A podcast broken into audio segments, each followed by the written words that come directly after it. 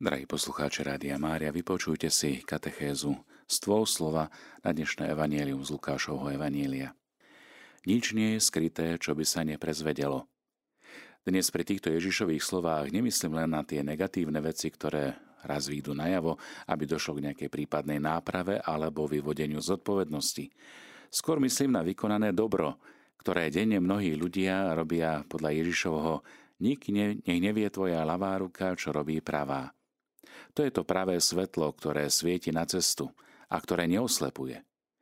Veď z toho nič nemá a práve o to ide. Vedieť robiť veci tak, alebo len tak, pretože ich chceme. Nie preto, že z nich nejakým spôsobom profitujeme.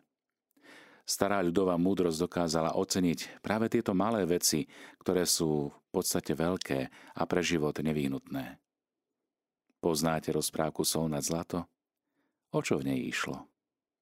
Až tedy, keď nebolo soli, král spoznal, že má väčšiu hodnotu ako zlato. A Maruška mu prijala naozaj dobro. Milujem ťa ako soľ, povedala otcovi. I cenu elektriny vieme oceniť až tedy, keď sedíme v tme alebo pri svetle sviečky. Aj v Evangeliu Pán Ježiš dnes žiada svojich učeníkov a teda aj od nás, aby sme boli svetlom sveta lebo nik nezažne lampu a neprikryje ju nádobou, ale postaví ju na svietnik, aby svietila všetkým, čo sú v dome. Čo to znamená? Najprv si však položme otázku, ako je možné, že kresťanstvo, ktoré bolo založené na jednoduchých 12 rybároch apoštoloch, ktoré bolo pre Židov pohoršením skôr a pre pohanov bláznostvo, tak toto kresťanstvo, táto viera zvíťazila. A akú propagandu robili apoštoli? Mali billboardy, letáky, mítingy? Nič z toho. To, čo slubovali, boli slová Ježiša. Zapri sám seba, vezmi svoj kríž a nasleduj ma. Miluj svojich nepriateľov. Buď pokorný a tichým srdcom. Jedno však mali a to mali vieru. Vieru, pre ktorú sa išlo až na smrť. Nekompromisnú lásku a jednotu mysle. A tak sa hrstka kresťanov stávala soľou zeme a svetlom sveta. Táto hrstka strávala svojim príkladom života k nasledovaniu iných. A toto je celá sila a tajomstvo kresťanského víťazstva nad pohanským svetom. Prinášať svetlo, ale nie svoje svetlo, ale svetlo Ježiša Krista, ktorý je jediné práve svetlo sveta. Keby som sa vás opýtal, ktorý pápež začal a ktorý dokončil stavbu chrámu svätého Petra, asi to nebudete vedieť. A ani to, pokiaľ sa nezaujímate o dejiny, nemusíte vedieť. Na tom nezáleží. Ale keď sa vás opýtam, kto bol svätý Dominik, svätý František, svätý Dombosko, svätý Jan Pavel II, tak iste by ste vedeli niečo povedať. Oni a mnohí im podobní boli svojim životom, svojou láskou a obetavosťou svetlom sveta, soľou zeme, kvasom, ktorý premienal spoločnosť. Ukázali, aké je to opravdivo žiť kresťanstvo, aké je to žiť evanelium.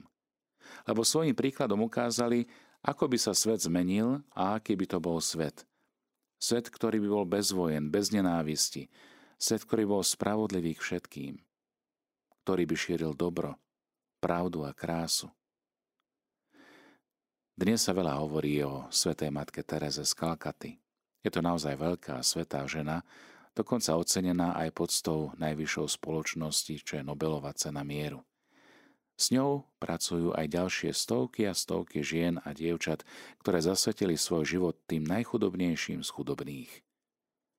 Našu zmienku si zaslúžia aj tisíce misionárov, stovky sestier v nemocniciach, siročíncoch a v rôznych ústavoch charitných zariadeniach.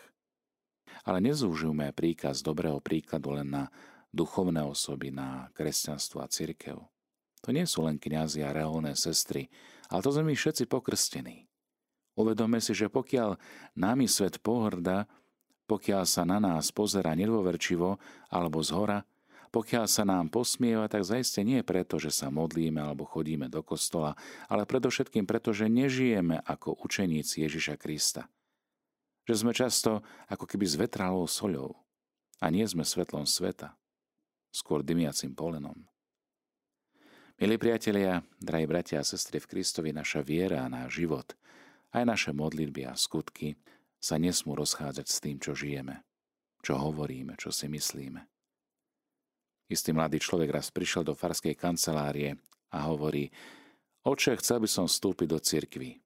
Povedal to celkom nesmelo. Som bez vyznania, vieru som nikdy nepoznal. Žijem však so svojou manželkou, už viac ako 10 rokov a ona mi svojim každodenným životom ukázala, čo znamená byť kresťanom. Keď som bol nahnevaný, ona sa na mňa usmiala.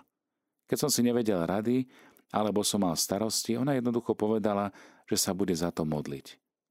Aby mi Pán Boh pomohol, aby som našiel riešenie. Vidím, ako sa s láskou stará o naše deti, ako kráse to dokáže zvládnuť. Povieme tak jednoducho, Vieš čo, nie som s tebou spokojná. A s tým nemôže byť určite spokojný ani môj pán Ježiš. Ale ty sa predsa modlíš k Bohu a vždy to pomôže. Tá moja žena je veľmi dobrá a tak som si povedal, že keď je ona taká dobrá, môžem aj ja byť skrze vieru lepší a šťastnejší. Toto vnímam, že je svetlo. Toto vnímam, že dáva chuť.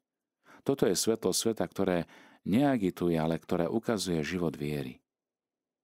V núdzi sa pozná aj cena soli. Našou úlohou, milí priatelia, je, aby dnešná spoločnosť poznala cenu kresťanstva. Aby si naši blížni uvedomili, že veriť neznamená stále sa len modliť a vysedávať kostole, ale že veriť znamená s radosťou a zvlášť dobre žiť.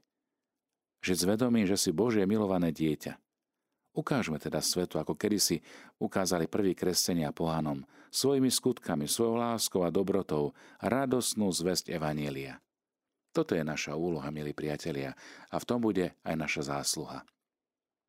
Zapálme sa Kristovým svetlom a nezme túto pochodem viery naozaj s radosťou, s odvahou a značením. Toto bude najčitateľnejšie evanielium, aké môže priniesť spoločnosti, v ktorej žijeme. Že aby sa nám to spoločne darilo, nie náš žehná Pán, nie nás chráni od zlého a privedie do života večného. Amen.